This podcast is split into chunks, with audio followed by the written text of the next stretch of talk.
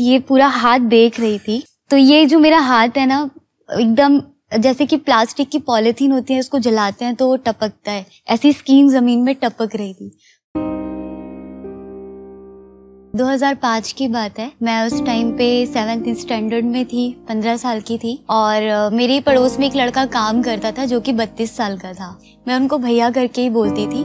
लेकिन अटैक के दस महीने पहले उन्होंने मुझे प्रपोज किया कि मैं तुमसे शादी करना चाहता हूँ।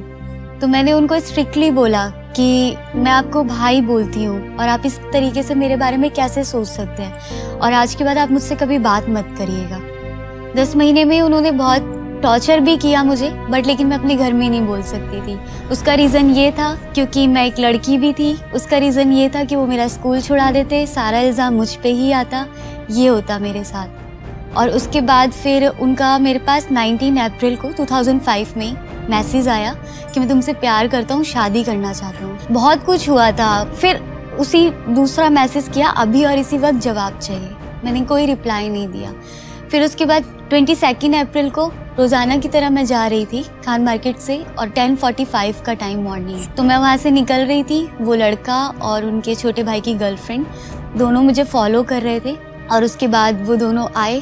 और आके वो लेडी ने मेरे फेस पे हाथ रखा, मुझे ज़मीन में धक्का मारा ग्लास में एसिड था और वो मेरे फेस पे डाल दिया। उस टाइम पे मैं बेहोश हो गई थी और उसके बाद जब अचानक से मैं होश में आई तो मैं इतनी बुरी तरीके से तड़प रही थी, चीख रही थी, चिल्ला रही थी, लेकिन कोई मदद नहीं कर रहा था।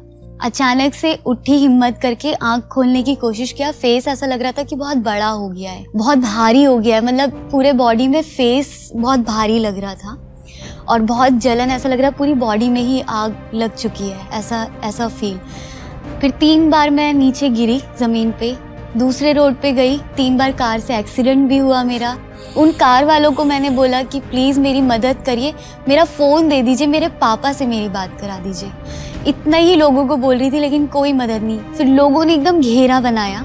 सबके पैर पकड़ रही हूँ, हाथ पकड़ने की कोशिश कर रही हूँ, हाथ जोड़ रही हूँ, लेकिन कोई मदद नहीं कर रहा था.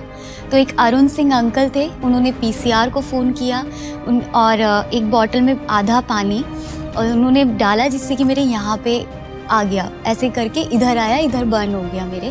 फिर उसके बाद उन्होंने मेरे घर का पूछा, मेरे पेरेंट्स को लेके आया, पुलिस वाले मुझे पीसीआर में लेके जा रहे थे। तो मैं अपना हाथ, ये पूरा हाथ देख रही थी।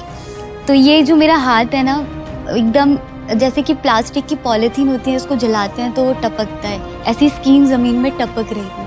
पूरा फेस से स्किन एकदम टपक रही थी, ऐसा हो रहा था। हॉस्पिटल लेके गए, बीस बाल्टी पानी डाला गया। पापा मम्मी आए, पापा को गले लगाया, पापा की पूरी शर्ट जल गई। इतना खतरनाक एसिड था वो। फिर उसके बाद ऐसी आरएमएल हॉस्पिटल में मेरे को दो ऑपरेशन किए।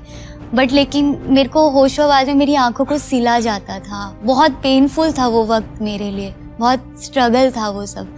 तो मैं वापस घर गई। इतना खराब फेस था कि कोई मुझे नहीं देख सकता था। मतलब आँखें बाहर थी। होठ बिल्कुल ख़राब हो चुके थे। पूरा ये सड़ रहा था बिल्कुल गल रहा था। बहुत बर, बर्बाद हो गया था सब कुछ। फिर उसके बाद मेरे को अपोलो में एडमिट किया गया बाद में। फिर वहाँ से मैं ठीक होना चालू हुई। एक तो ये कि उसका ईगो हर्ट होता है कि इसने मुझे क्यों मना किया? क्योंकि उसकी बचपन की जो परवरिश होती है, उसको हर चीज़, उसका डिमांड पूरा किया जाता है। को ऐसा लगता है कि भी एक चीज़ है, इसने मुझे ना बोला तो बोला कैसे? कैसे हुई इसकी हिम्मत? वही चीज़ है। वो अभी जेल में है। वो चार दिन के बाद अरेस्ट हुए थे।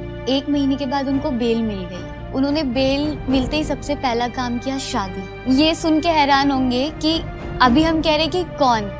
लेकिन वही लेडी जब मैं कोर्ट जाती थी, अपने पति के साथ आती थी वो, ऐसा लगता था कि वो मासूम लोग हैं और क्रिमिनल मैं